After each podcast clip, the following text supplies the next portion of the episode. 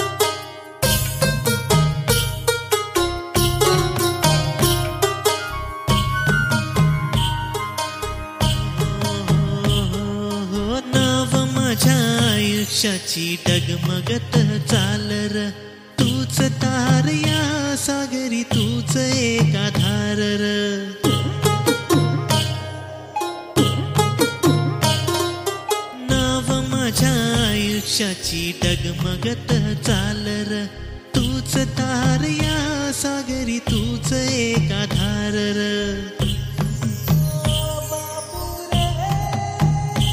ओ तुझा कृपा स्पर्श झाला तरली नाव. सावरला जन्म आणि सुखावला जीव. अंधाराची रात गेली नवी ही पहाट आली. भेटला निरुद्ध भेटला निरुद्ध. भेटला निरुद्ध भेटला निरुद्ध. हो झाली नव्या वर्षाची नवी ही पहाट. मावळला चंद्र आणि उगवला सूर्य. अंधाराची रात गेली नवी ही पहाट आली. भेटला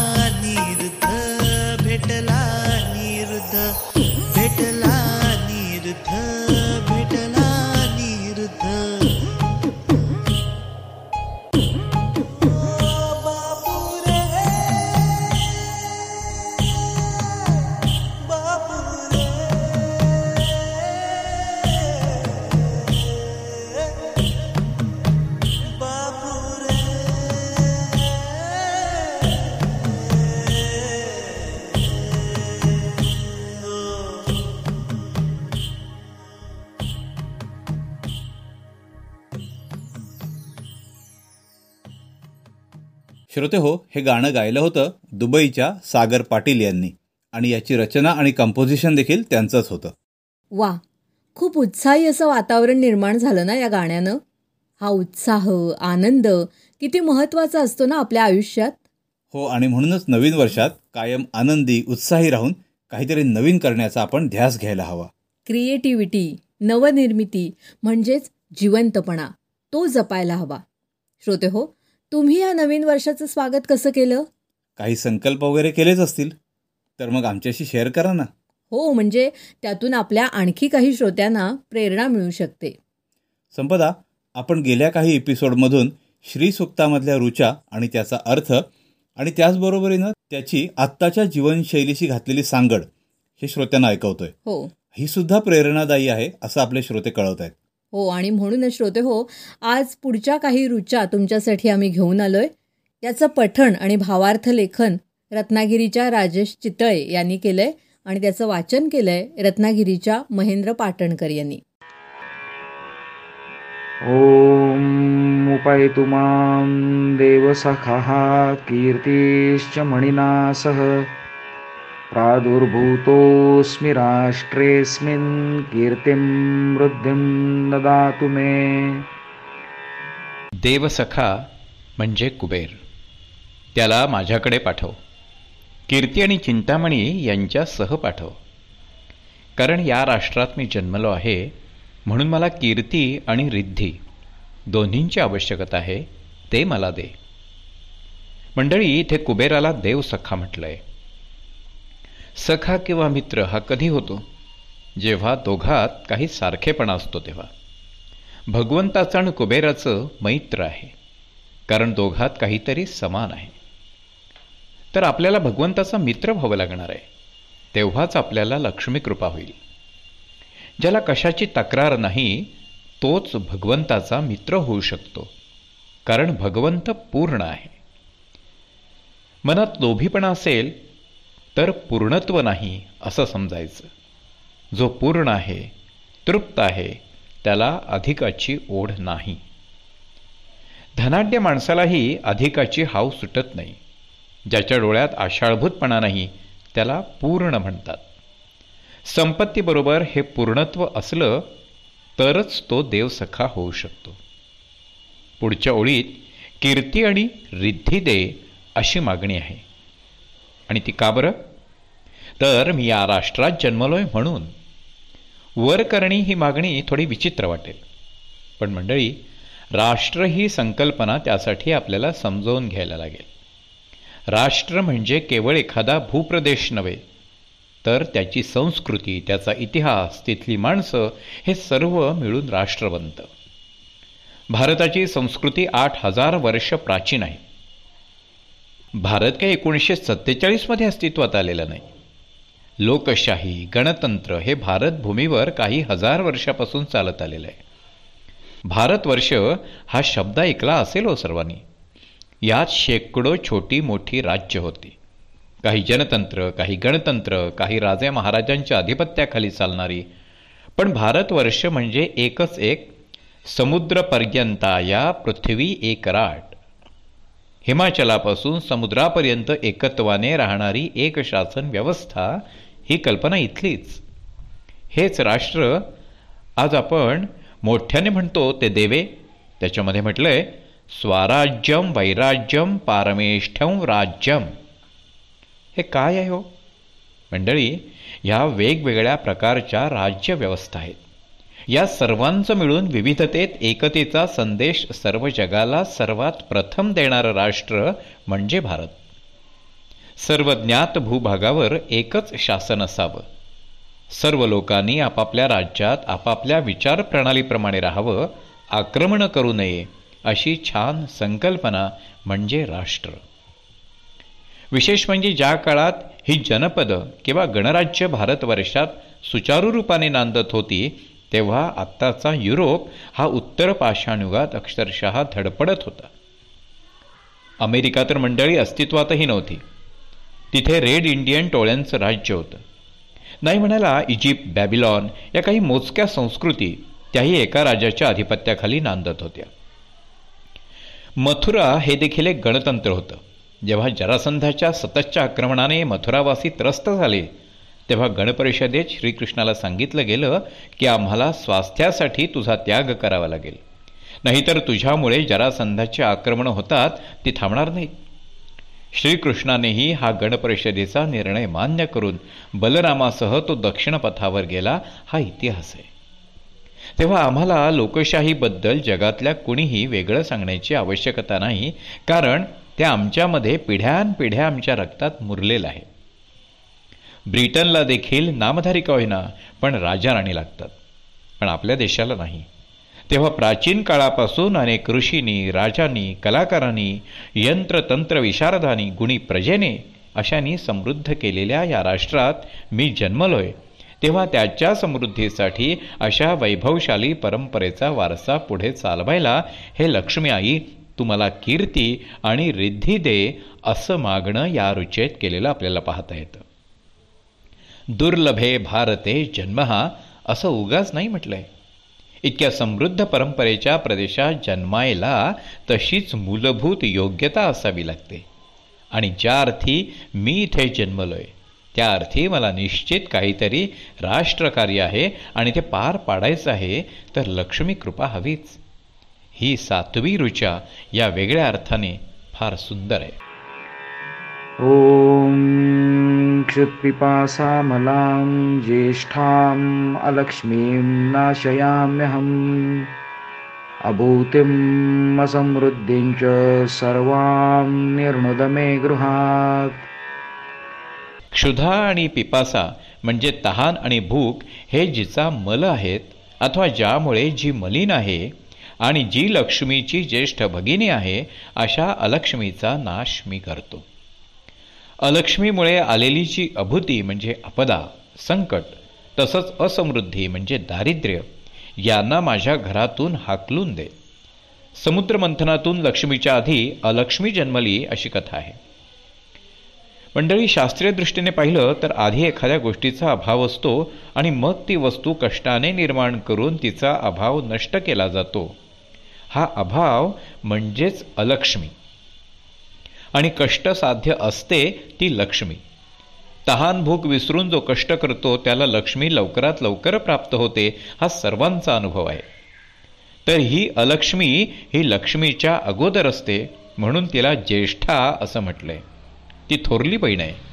पुराणकथा सांगते की लक्ष्मीला विष्णुदेवाशी लग्न करायचं होतं. पण थोरल्या अलक्ष्मीचं लग्न झाल्याशिवाय तिचं लग्न होणार तरी कसं? ती कनिष्ठा. मग तिचं उदालक नावाच्या ब्राह्मणाबरोबर लग्न लावून दिलं की मग लक्ष्मी विष्णू असा विवाह झाला.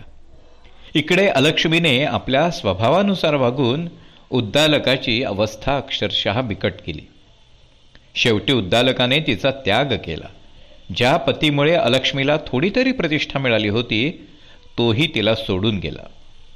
ती मग दुःख करत एका अश्वत्थ वृक्षाखाली बसली. हे कळल्यावर लक्ष्मी आणि विष्णू दोघंही तिला भेटायला आली आणि दर शनिवारी आपण जोडीने भेटायला इथंच येऊ असं तिला वचन देऊन तिचं दुःख थोडं हलकं करून ती निघून गेली. यावरूनच पुढे लक्ष्मी प्राप्तीसाठी दर शनिवारी पिंपळाला प्रदक्षिणा घालायचा उपाय सांगितला गेलाय. अर्थात अलक्ष्मीही तिथे येते आणि प्रदक्षिणा करणाऱ्याच्या कामात विघ्न आणते असंही म्हणतात. कारण कदाचित तिला वाटणारा धाकटीचा दुस्वास असू शकेल. असो कथाभाग सोडून सार तेवढा आपण घेऊया. आपल्याला मनापासून वाटणाऱ्या निरनिराळ्या तहानभुकांपासून म्हणजे वित्ताची कीर्तीची सत्तेची शरीरसुखाची या सगळ्या भुकेपासून आपण जर दूर राहिलो तरच श्रीलक्ष्मीची आपल्यावर कृपा होईल. या रुचेत नेमकं हेच सांगितलंय. पण या सर्व मलिन गोष्टींचा मी त्याग करीन असं म्हणताना ऋषी पुढे श्रीलक्ष्मीला विनवणी करतात की तेवढी अभूती आणि दारिद्र्य यांना माझ्या घरातून बाहेर घालव. इथे निर्णुद हा शब्द विशेष आहे. याचा अर्थ अगदी विचार न करता हाकलून देणे असा होतो.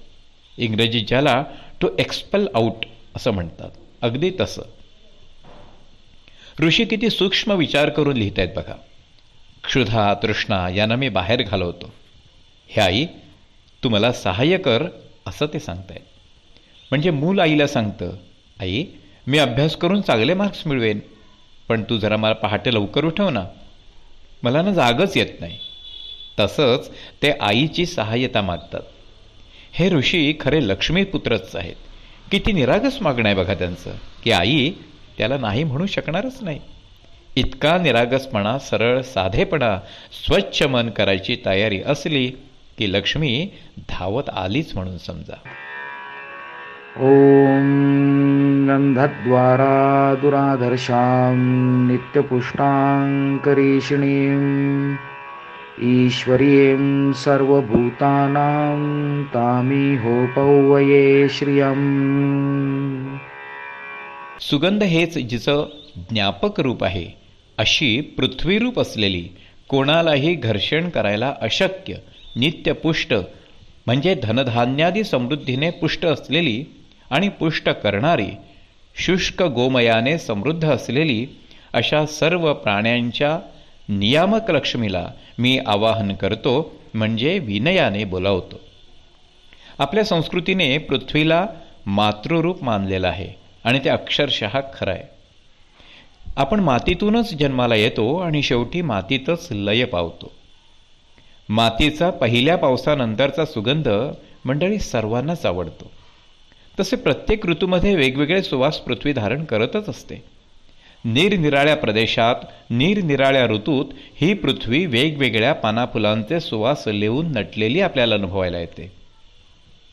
तेव्हा सुगंध हे जिचं लक्षण आहे अशा पृथ्वीला इथे म्हणूनच गंधद्वारा ओळखता येणारी असं म्हटलंय. आपल्याही खूप आठवणी अशाच त्या त्यावेळी अनुभवलेल्या गंधाशी निगडीत असतात. तो पृथ्वीचा सुगंध असतो. इथे गंध हा गुणवाचक शब्द आहे. दुराधर्षा म्हणजे अतिशय कठीण. जिला घासून नष्ट करता येत नाही ती. बघा मंडळी भूमी कुडालाही उचलून नेता येत नाही चोरून नेता येत नाही. ती अडिग म्हणजे अचल स्थिर असते. म्हणजे अगदी आपल्या व्यावहारिक भाषेत बोलायचं झालं तर सातबारा उतार्यावरचं नाव बदललं तरी भूमी तिथेच राहते.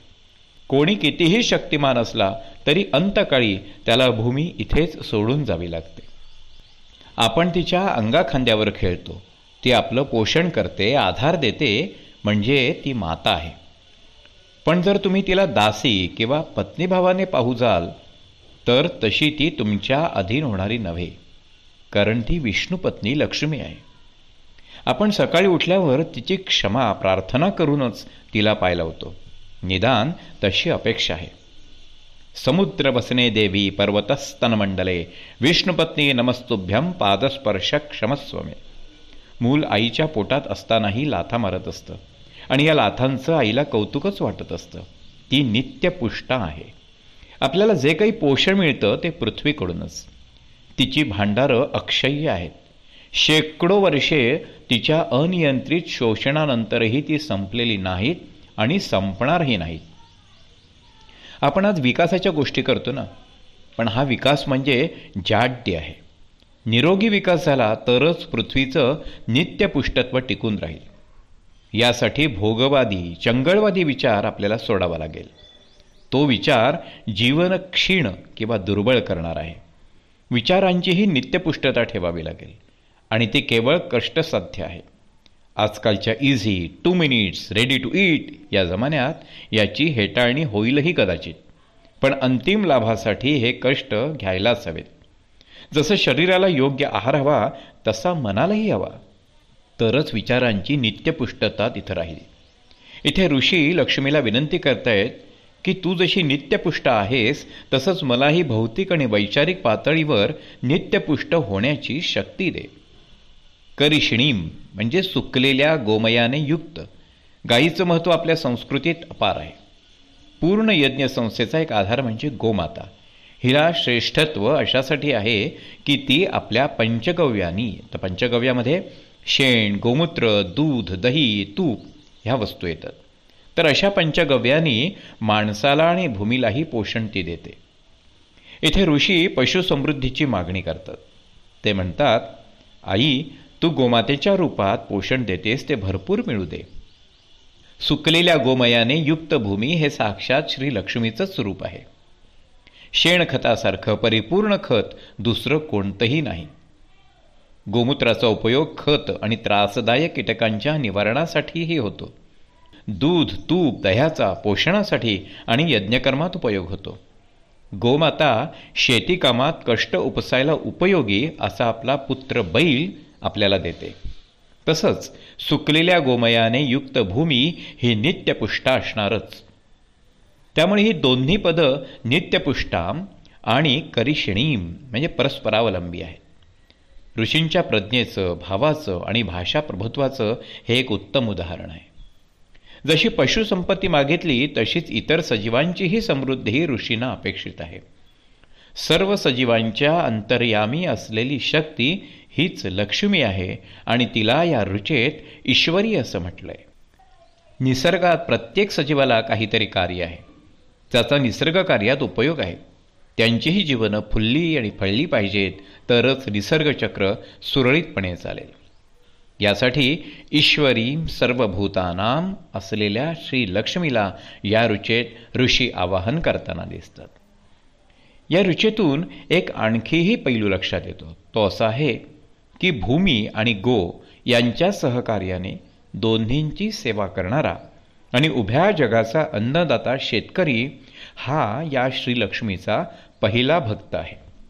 या दोन्हींवर प्रेम करणारा त्यांची उपासना करणारा आणि त्या उपासनेचं फळ म्हणजे अन्न समृद्धी आणि दुग्ध समृद्धी मिळवून ते सर्वांना देऊन केवळ स्वतःच्या नव्हे तर जगाच्याही उपयोगी पडणाऱ्या शेतकऱ्याचंही महत्त्व अध्यारूतपणे या रुचेतून व्यक्त होतं असं मला वाटतं. श्रोते हो श्रीसुक्तामधील रुचांचं पठण आणि त्याच्या भावार्थाचं लेखन केलं होतं. रत्नागिरीच्या राजेश चितळे यांनी. आणि त्याचं वाचन केलं होतं रत्नागिरीच्या महेंद्र पाटणकर यांनी.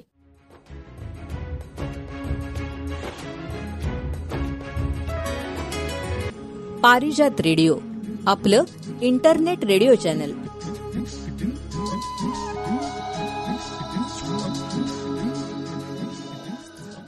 धनंजय परवा ना मी एक मस्त जोक वाचला. कुठला ग?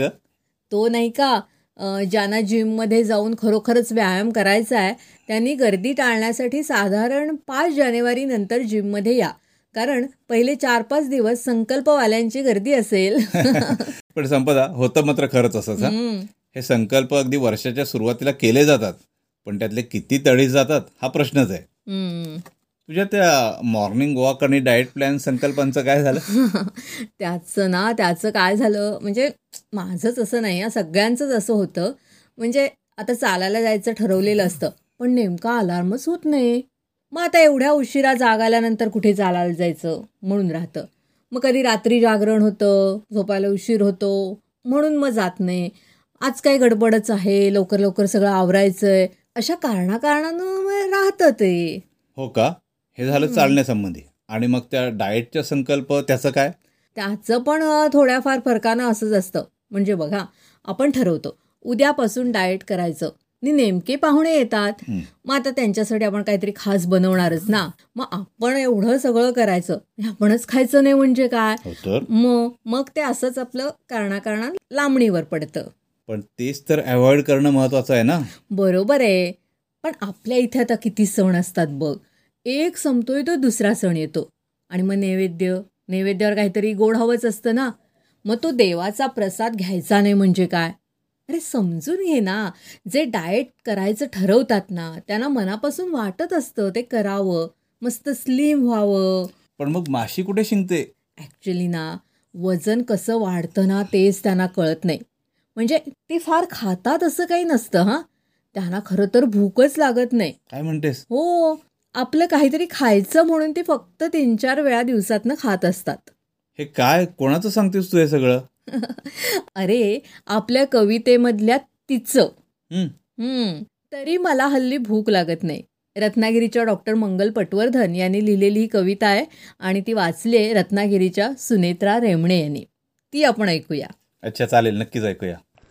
तरी मला हल्ली भूक लागत नाही. सकाळी सुरुवात होते नाश्त्यानं ब्रेकफास्ट म्हणतात कोणी. सकाळी सुरुवात होते नाश्त्यानं ब्रेकफास्ट म्हणतात कोणी. कधी खाते मऊ भात मिसळ कधी.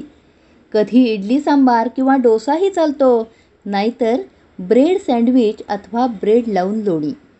पॅनकेक चालतो कधीही. अडवत नाही कोणी. फ्रूट डिशसुद्धा चालते आल्यास आणि बाणी तरी मला हल्ली भूक लागत नाही. दुपारी लागतो. दुपारी लागतो जेवणाच्या पंक्तीचा वेगळाच थाट चौरंगावर ताट अन बसायला पाट जेवणाच्या ताटात पदार्थ भरमसाठ पण पंक्तीत म्हणायचे श्लोक आता मला नाही पाठ. ताटात लागते पुरणपोळी वडे अन अनेक पक्वान्न. कधीतरी वाटतं हे फुकट तर जाणार नाही ना अन्न? हे फक्त काही काळ. हे फक्त काही काळ मग येताच बासुंदी पुरी श्रीखंड आणि मसाले भात. मला का विसरलात बरं? हां जिलेबी तर हवीच हवी. पाकातली पुरी पण खायला बरी. भरलेलं ताट बघताच तोंडाला सुट्टं पाणी. तू आधी का मी? येते मग आणीबाणी. तरी मला हल्ली भूक लागत नाही. संध्याकाळी. संध्याकाळी भेळ पाणीपुरी शेव बटाटापुरी तर सर्वांनाच प्यारी. संध्याकाळी भेळ पाणीपुरी शेव बटाटापुरी तर सर्वांनाच प्यारी. रगडा पॅटीस कच्ची दाबेलीची तर लज्जतच न्यारी. वडापाव चायनीजशिवाय पोट काही भरत नाही. हल्ली मेक्सिकन कॉन्टिनेंटलसारखं चांगलं दुसरं काही असत नाही. तरी मला हल्ली भूक लागत नाही. रात्री. रात्री स्टार्टर म्हणून सूप कोबी मंचुरियन पुरत नाही. रात्री स्टार्टर म्हणून सूप कोबी मंचुरियन पुरत नाही. रोटी पनीर टिक्का मसाला व्हेज कोल्हापुरी एवढ्यानं काही भागत नाही. वर डाळ तडका खाल्ल्याशिवाय मन काही भरत नाही. नंतरच्या कुल्फी आईस्क्रीमला तर पर्यायच नाही. तरी मला हल्ली भूक लागत नाही. तरी मला हल्ली भूक लागत नाही. तरी मला हल्ली भूक लागत नाही. डॉक्टर मंगल पटवर्धन यांची ही कविता आपण ऐकलीत. याचं वाचन केलं होतं सुनेत्रा रेमणे यांनी. धनंजय हां? खरोखरच ना या अशा सगळ्या पदार्थांनी आपल्या जेवणावर आक्रमण केलंय. म्हणजे असं म्हणतात ना खरं की रात्रीचे चार घास कमी खावेत. पण काही असलं तरी बघ ना सगळीकडे जे सेलिब्रेशन असतं ना ते बहुतेक करून रात्रीचंच असतं. हो आणि त्या सेलिब्रेशनमध्ये इतके प्रकार खाल्ले जातात ना हे ना खरं तर टाळायला हवं. मी असं वाचलंय की न्याहारी कशी राजासारखी करावी. म्हणजे मस्त भरपेट अगदी. दुपारचं जेवण सामान्य माणसासारखं. म्हणजे अगदी बेतास बेत जेवढ्याच तेवढं. बर. आणि रात्रीचं जेवण भिकाऱ्यासारखं. म्हणजे अगदी पोटात थोडीशी भूक शिल्लक ठेवून. हा बरोबर आहे.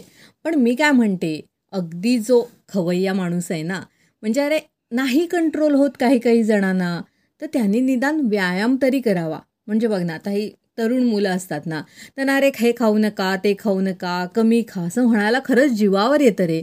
तर मग त्यांनी ना सणकून व्यायाम करावा. योगासनं करावीत. हे बाकी मस्त हा. तरी पण संपदा मी म्हणेन की योग्य आहार घेणं हे मात्र केव्हाही चांगलं. हां अरे हे तर केव्हाही बरोबर आहे.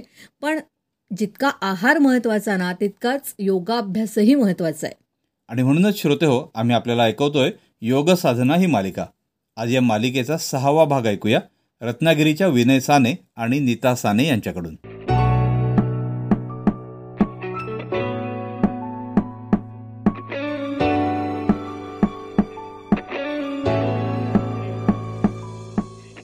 आज आपण पातंजल योगसूत्रातील अष्टांग योग ही संकल्पना जाणून घेणार आहोत.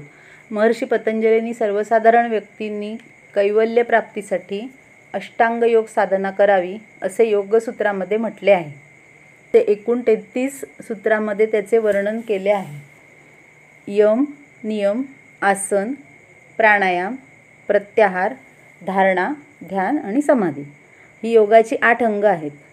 योगाच्या आठही अंगांचे आदरपूर्वक दीर्घकाळ आणि खंड पडू न देता सतत अनुष्ठान केले असता सत्वगुण वाढतो. त्यामुळे चित्तातील अशुद्धी कमी होऊन प्रज्ञेचा विकास होऊ लागतो. त्यामुळे योगाभ्यासाची गोडी वाटू लागते आणि साधक कैवल्य प्राप्ती मिळवू शकतो. यातील कोणतेही अंग कमी पडले तरी योगाचे अनुष्ठान चांगले होणार नाही. मात्र ही सगळी अंगे सारख्याच महत्त्वाची आहेत. जर यमांचे अनुष्ठान केले नाही तर योग साधत नाही. परंतु नियमांचे अनुष्ठान मात्र शक्य तेवढे करावयाचे असते. आसन आणि प्राणायाम यांचे अनुष्ठान आपापल्या प्रकृतीनुसार करावयाचे असते. प्रत्याहार मात्र प्रत्येक साधकाने केलाच पाहिजे असे महर्षी पतंजलींना अभिप्रेत आहे. प्रत्याहारपर्यंतच्या पाच अंगांना बहिरंग साधने म्हणतात. धारणा ध्यान आणि समाधी ही योगाची अंगे ही प्रत्येक साधकाने जाणून घेतली पाहिजे व त्यानुसार आचरण केले पाहिजे. या तीन अंगांना अंतरंग साधने म्हणतात. पहिलं अंग आहे यम.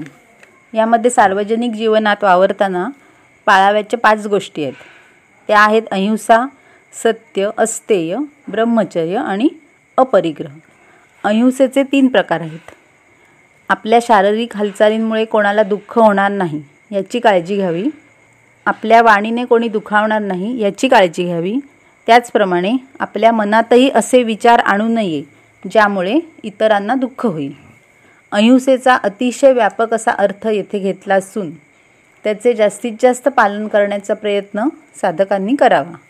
दुसरा यम आहे सत्य. साधकाने सत्यव्रताचे आचरण करताना असे वागावे की जसे आपल्याला ठाऊक आहे तसेच ते इतरांना समजेल असे बोलावे. आपण का बोलतो याचा विचार केला तर असे जाणवते की आपल्या मनात कोणत्याही गोष्टीविषयीची जे ज्ञान आहे ते दुसऱ्याच्या मनात उमटावे यासाठी आपण बोलतो. सत्यव्रताचे आचरण करणे खूपच कठीण असते. महाभारतातील मार्गदर्शन अशा वेळी लक्षात ठेवावे.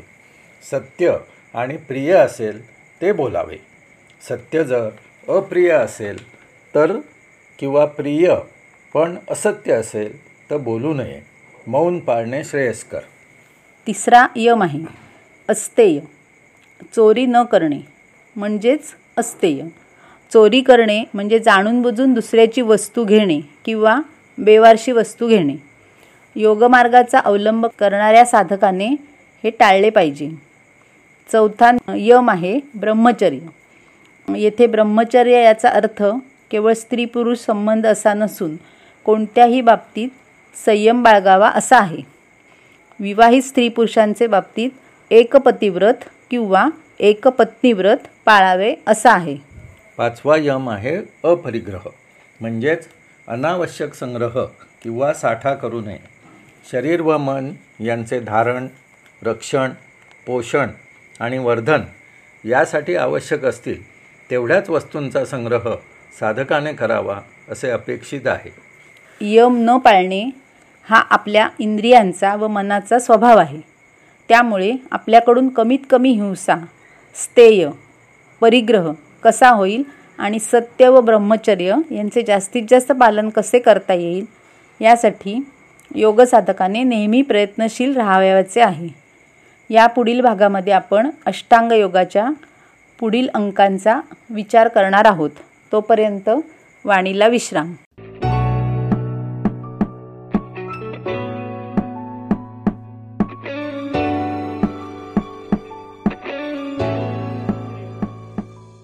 श्रोते हो योग साधना मालिकेचा सहावा भाग आपण ऐकलात. आपल्याला ही माहिती दिली रत्नागिरीच्या विनय साने आणि नीता साने यांनी. आपण ऐकताय पारिजात इंटरनेट रेडिओ चॅनेल. श्रोते हो आता आपण ना सध्या एका वाहिनीवर अतिशय गाजत असलेल्या एका मालिकेचं टायटल सॉन्ग ऐकूया. हां म्हणजे तुम्ही ते तिने गायलेलं ऐकता नेहमी. आज आम्ही त्यानं गायलेलं ऐकवतोय. असे गोंधळात पडू नका. ऐका म्हणजे लक्षात येईल. ऐकूया राजापूरच्या संदेश जाधव यांना.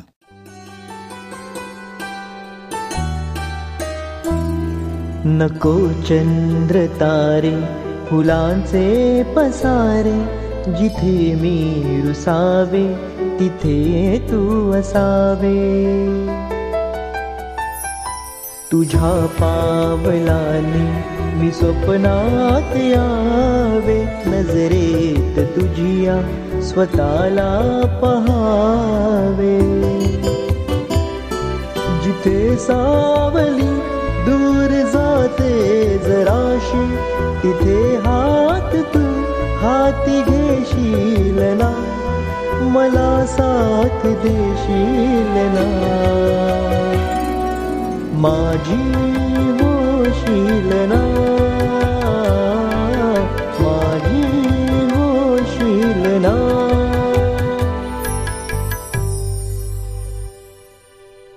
राजापूरच्या संदेश जाधव यांना आपण ऐकलं श्रोते हो तुम्हीही गात असाल तुम्हालाही गाणं म्हणण्याची आवड असेल तर आम्हाला गाणं पाठवा विथ म्युझिक. आमच्या nine four double two four two nine three three three या व्हॉट्सॲप नंबरवर. तसंच तुम्हाला आपल्या या पारिजात रेडिओवरच्या कार्यक्रमात सहभागी व्हायचं असेल तर त्यासाठी तुमच्या काही मनात शंका असतील तुम्हाला काही माहिती हवी असेल तरीसुद्धा तुम्ही याच क्रमांकावर व्हॉट्सॲप करू शकता. पारिजात रेडिओवर तुमचं स्वागतच आहे. संपदा? आपल्याला श्रोते जसं कार्यक्रमांविषयी अभिप्राय कळवतात ना तसंच ते आपल्या इंटरनेट रेडिओचं पारिजात हे नाव देखील आवडल्याचं कळवतात. हो कारण पारिजात म्हणजे साधेपणा. पारिजात म्हणजे सात्विक सौंदर्य. पारिजात म्हणजे थांब थांब थांब संपदा. गोळप रत्नागिरी इथल्या प्रशांत शेलटकर यांनी पारिजात फुलाचं खूप सुंदर वर्णन केलंय. तेच आपण आता ऐकूया. याचं वाचन केलंय शीतल खरे जोशी यांनी.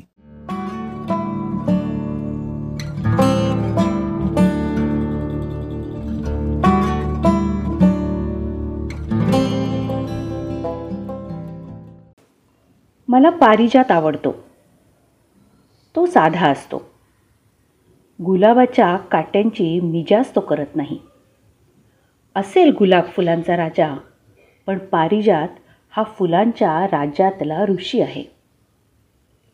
तो फक्त देतो. घेत काहीच नाही. त्याच्यापाशी भुंग्यांची फौज नसते. तो एकटाच असतो. आत्ममग्न तपस्वीत जणू. गुलाब म्हणजे मोहमाया तिथे काट्यांचा दंश ठरलेलाच. पारिजात म्हणजे समर्पण.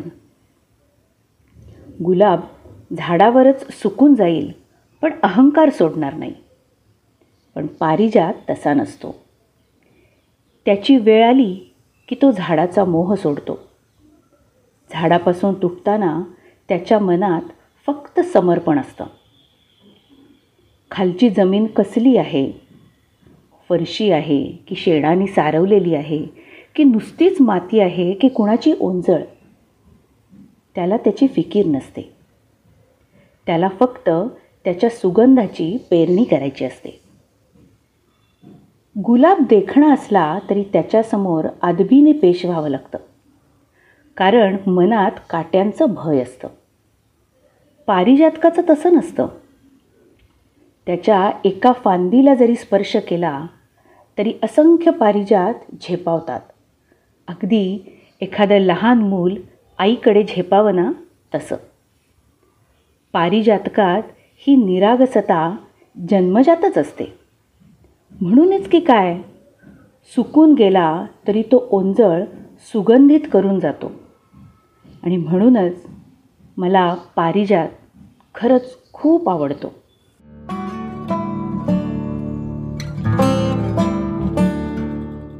फुलांच्या राज्यातला ऋषी पारिजात.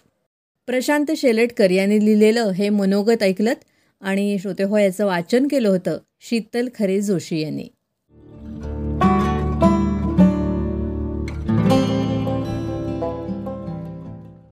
संपदा? प्रत्येक जण लहान मोठी स्वप्न बघतच असतो. हो. आणि स्वप्न बघणं काही वाईट नाही. हो ना.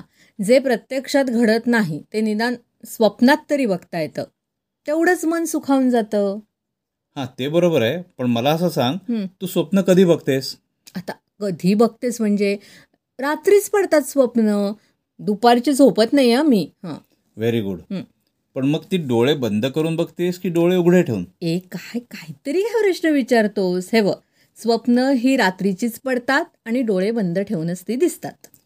अगं दिवसा पण स्वप्न बघता येतात. हं? त्याला दिवा स्वप्न म्हणतात. श्रोते हो तुम्हालाही ऐकायचं याविषयी? ए हो खरंच. श्रोते सुद्धा ना नक्की उत्सुक असतील हे ऐकण्यासाठी. ऐका तर मग श्रोते हो माझं दिवा स्वप्न अलिबागच्या श्रुती बोंद्रे यांच्याकडून. माझं दिवा स्वप्न. परवा सहजच आठवणीतल्या कविता चाळत बसले होते. वाचता वाचता समोर माझी अगदी आवडती कविता आली. गणपत वाणी बिडी पिताना चावा याचा नुसतीच काढी आणि म्हणायचा मग मनाशीच की या जागेवर बांधीन माडी. लहानपणी इतक्या वेळा म्हटलेली वाचलेली ही कविता मी स्वतःशीच गुणगुणायला लागले. मनात आलं की हा गणपतवाणी जागेपणीच माडी बांधायची स्वप्न बघतोय. जागेपणी बघितलेल्या स्वप्नांना दिवा स्वप्न म्हणतात. माणसाच्या मनात ना बऱ्याच गोष्टी रा करायच्या राहून गेलेल्या असतात. एकतर त्या करायची त्याच्यात धमक तरी नसते किंवा त्या पूर्ण होण्यासाठी पोषक वातावरण तरी नसतं. तेव्हा अशा वेळी माणसाचा गणपत वाणी होतो. हे छान आहे की माझ्या मनाने निश्चय केला. माझ्याही मनात बऱ्याच गोष्टी आहेत ज्या पूर्ण करण्याची धमक माझ्यात नाही. आणि काही गोष्टींसाठी पोषक वातावरणसुद्धा नाही. मग कुचमत राहण्यापेक्षा स्वतःला किंवा इतरांना दोष देत बसण्यापेक्षा मी उठले आणि सरळ बाजारात गेले. आणि एक टूथपिक्सचा बॉक्स घेऊन आले. हो गणपतवाणी काडेपेटीतली काडी चावत असेल तर ती हायजेनिक नाही. आणि वाळकी गवताची काडी चावत असेल तर आमच्या आसपास हिरवं गवतसुद्धा नाही. तिथे वाळकं कुठून येणार? म्हणून मग आपली टूथपिक बरी. ती कशी हायजेनिक आणि एनी टाईम अवेलेबल? चला. दुसऱ्या दिवशीची दुपारची वेळ ठरून गेली. कारण दिवा स्वप्न म्हणजे दिवसाच बघायला हवं नाही का? रोज दुपारी घरात मी एकटीच असते. आमचे हे जातात ऑफिसला आणि मुलं बाळं त्यांच्या कॉलेज शाळेच्या व्यापात असतात. त्यामुळे दिवा स्वप्न डिस्टर्ब व्हायचे झिरो पर्सेंट चान्सेस. सगळं आटपलं आणि आता गणपतवाणी व्हायचं असं म्हणून मी देवाला हात जोडले. आणि अगदी ऐटीत तोंडामध्ये टूथपिकची काडी धरली. एका बाजूने चावायला लागले तर छे बुवा. ती धड चावताच येईना बराच खटाटोप केला पण नाहीच. ती नीट चावता येत नसल्याने स्वप्नसुद्धा दाराबाहेर खोळंबली. शेवटी टूथपिकचा नाद दिला सोडून आणि काडी न चावताही दिवा स्वप्न बघता येतात याचा साक्षात्कारच झाला मला. वा वा काय दिसत होते मी. लाल सुटूक मखमली वन पीस गाऊनमध्ये केस इतके सुंदर अगदी इस्त्री केल्यासारखे. माझी मुलगी म्हणते ना तसं स्ट्रेटनिंग केलेले केस. कानात मोठे झुमके. आणि एरवी गळ्यातलं मंगळसूत्र क्षणभरसुद्धा न काढणारी मी आज गळ्यामध्ये चक्क हिऱ्यांचा नेकलेस घालून होते. मी अशी हलके हलके चालत नाजूक नसलेली माझी पावलं हळूवार टाकत रेड कार्पेटवरून चालत आले. आणि इतक्यात आमचे हे चक्क सूट बूट घालून पुढे आलेलं पोट शिताफीने लपवून हातात लाल गुलाबाचं फूल घेऊन माझ्यासमोर आले. आले आणि चक्क गुडघ्यावर बसून मला फूल द्यायला लागले. किती ते रोमॅन्टिक होणं ईश्वर. पण त्या स्वप्नावस्थेत सुद्धा माझ्या मनात नको तो बायकी विचार आलाच. पॅन्ट गुडघ्यावर मळली तर नसेल ना? मग मीच परत विचार केला. स्वप्नातलीच पॅन्ट ती स्वप्नामध्येच मळायची. जाऊ दे. पहिलं स्वप्न छान पूर्ण झालं. दुसऱ्या दिवशी की नाही मी माझ्या मैत्रिणींना घेऊन एका मोठ्या रेस्टॉरंटमध्ये पार्टीला गेले. आज मी पार्टी देणार होते. त्यामुळे ऑर्डरसुद्धा मीच प्लेस करणार. एरवी आमच्या ह्यांच्याबरोबर हॉटेलात गेलं ना की हे फटाफट ऑर्डरी प्लेस करत असतात. सूप व्हेजिटेबल्स पुलाव नान रोटी वगैरे वगैरे. अर्थात आम्हाला ताटात येईल ते खायची सवय. चॉईस वगैरे प्रश्न कधी आलाच नाही. आणि कोणी कधी विचारलंही नाही. पण माझ्या स्वप्नांची सूत्र मात्र माझ्याचकडे असल्याने आज मी वेटर अशी दिमाखात साथ घातली. त्यानेही अगदी अदबीने मेन्यू कार्ड समोर ठेवलं. मी उघडलं ते आणि बाई बाई केवढी ती यादी? उजवी बाजू बघायचीच नाही हे ठरवलेलंच होतं.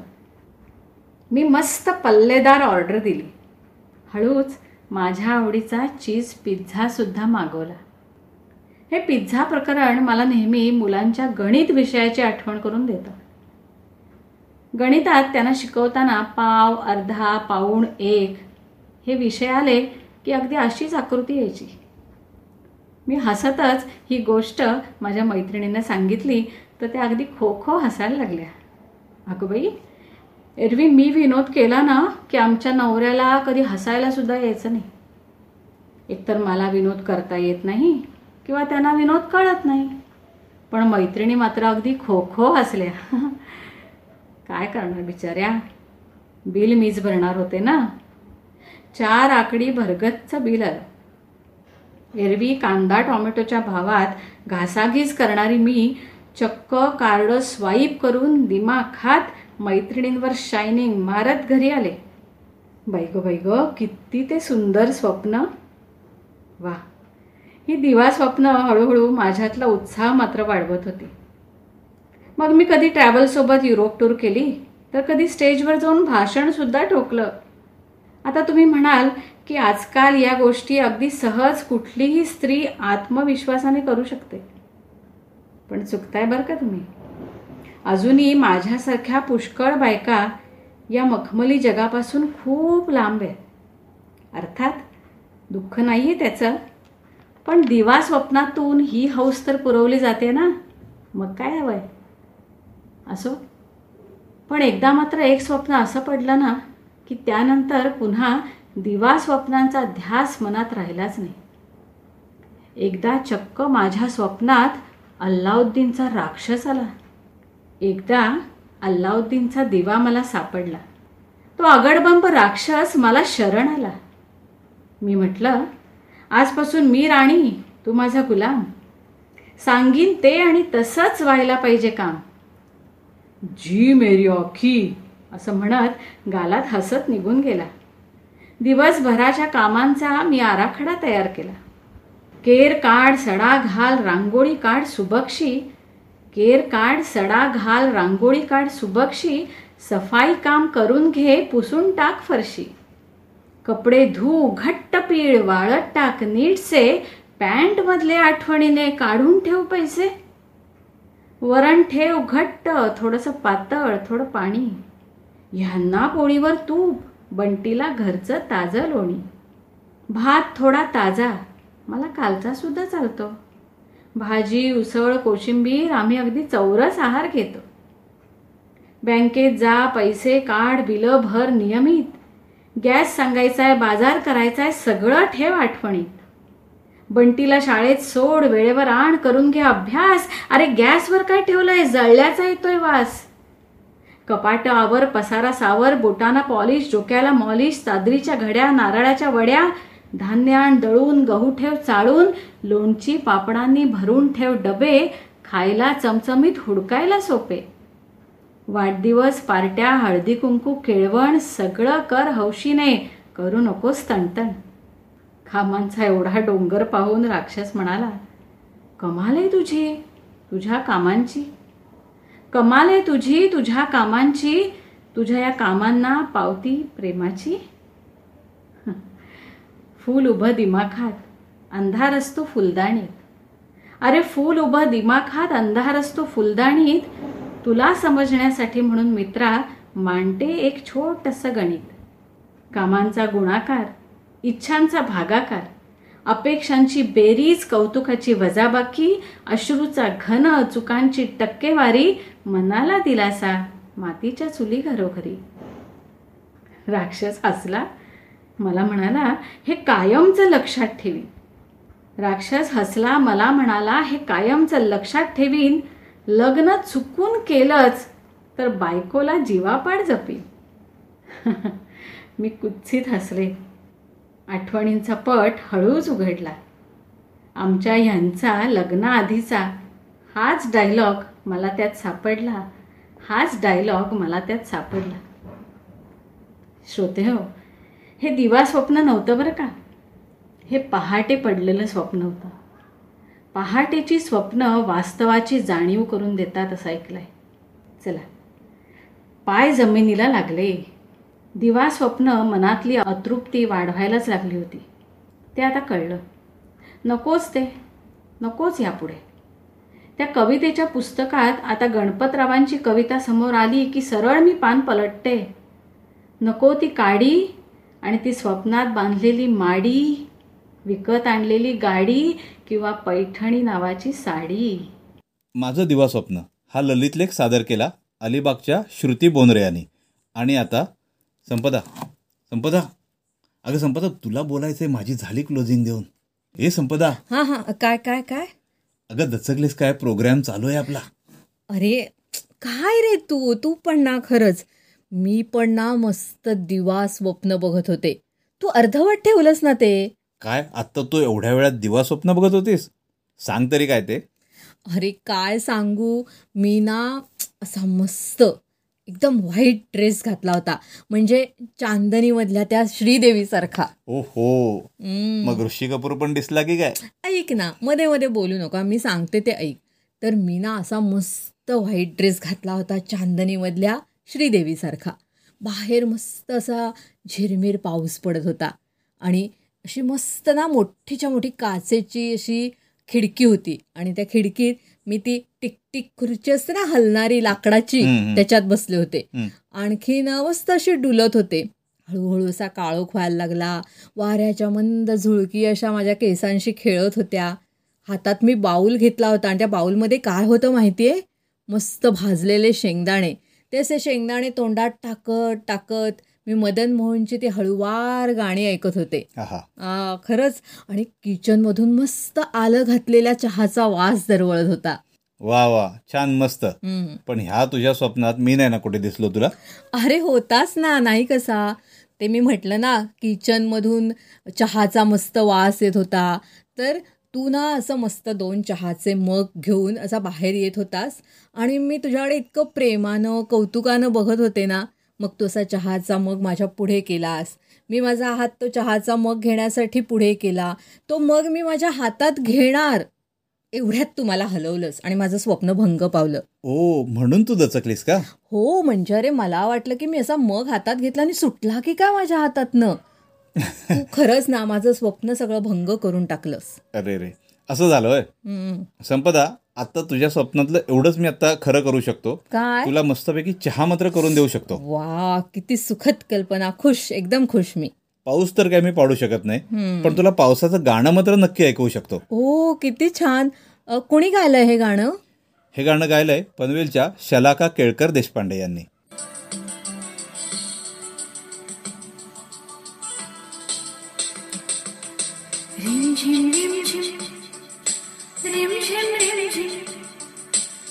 झिम झिम झिम झरला पाऊस चिंब भिजली धरती. झिम झिम झिम झिम झरला पाऊस चिंब भिजली धरती. गंधर्वल्या मातीचा दरवळ आसमंत झिम झिम झिम झिम झरला पाऊस चिंब भिजली धरती. गंधर्वल्या मातीचा दरवळ आसमंती रिम झिम रिम झिम झरला पाऊस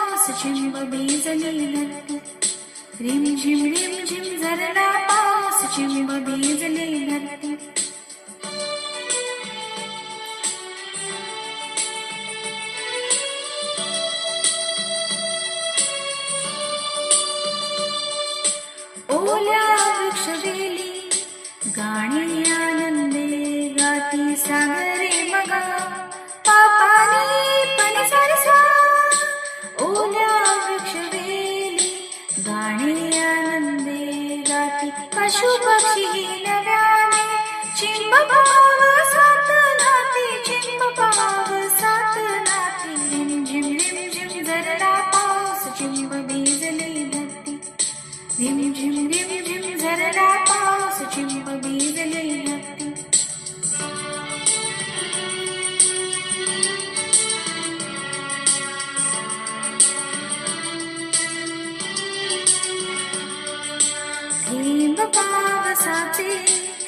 निळ्या पाणी नाचते. ला ला ला ला ला ला ला थेंब पावसाचे हिरव्या पाणी नाचते. दव बघुनी वाटते. जसे पसरले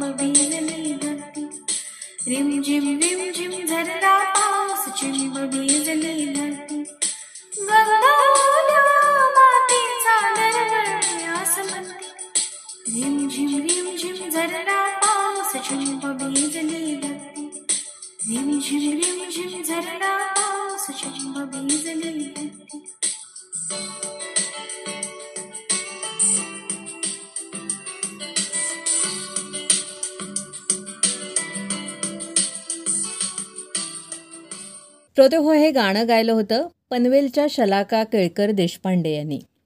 रचना होती सुजाता कुलकर्णी यांची आणि स्वररचना होती विजय मनोहर यांची. आपण ऐकताय पारिजात इंटरनेट रेडिओ चॅनेल. श्रोते हो आजचा हा कार्यक्रम तुम्हाला कसा वाटला हे आम्हाला अवश्य कळवा. आमच्या व्हॉट्सॲप नंबरवर नंबर आहे nine four double two four two nine three three three तसंच आपल्या फेसबुकवरच्या पारिजात रेडिओ या फेसबुक पेजलाही अवश्य भेट द्या. तिथेही तुम्ही तुमची प्रतिक्रिया नोंदवू शकता. आणि आमचे जुने सर्व प्रोग्राम आपल्याला मिळतील आमच्या पॉडकास्ट प्लॅटफॉर्मवर अँकर dot F M slash Parijat radio. आणि हे लक्षात नाही राहिलं तर फक्त गुगलवर सर्च करा गुगल पॉडकास्ट पारिजात रेडिओ. आपले जुने सर्व प्रोग्राम स्पॉटीफायवर देखील उपलब्ध आहेत. श्रोते हो आपल्या आजच्या या कार्यक्रमाचं पुनःप्रसारण रात्री अकरा वाजेपर्यंत आपण ऐकू शकता. तेव्हा तुम्हीही ऐका तुमच्या प्रियजनांनाही ऐकायला अवश्य सांगा. तेव्हा भेटूया नव्या कोऱ्या फ्रेश कार्यक्रमासह पुढच्या गुरुवारी अर्थात चौदा जानेवारीला सकाळी सात वाजता. तर आजच्या या कार्यक्रमातून मी धनंजय. आणि मी संपदा आपला निरोप घेतोय. नमस्कार. नमस्कार.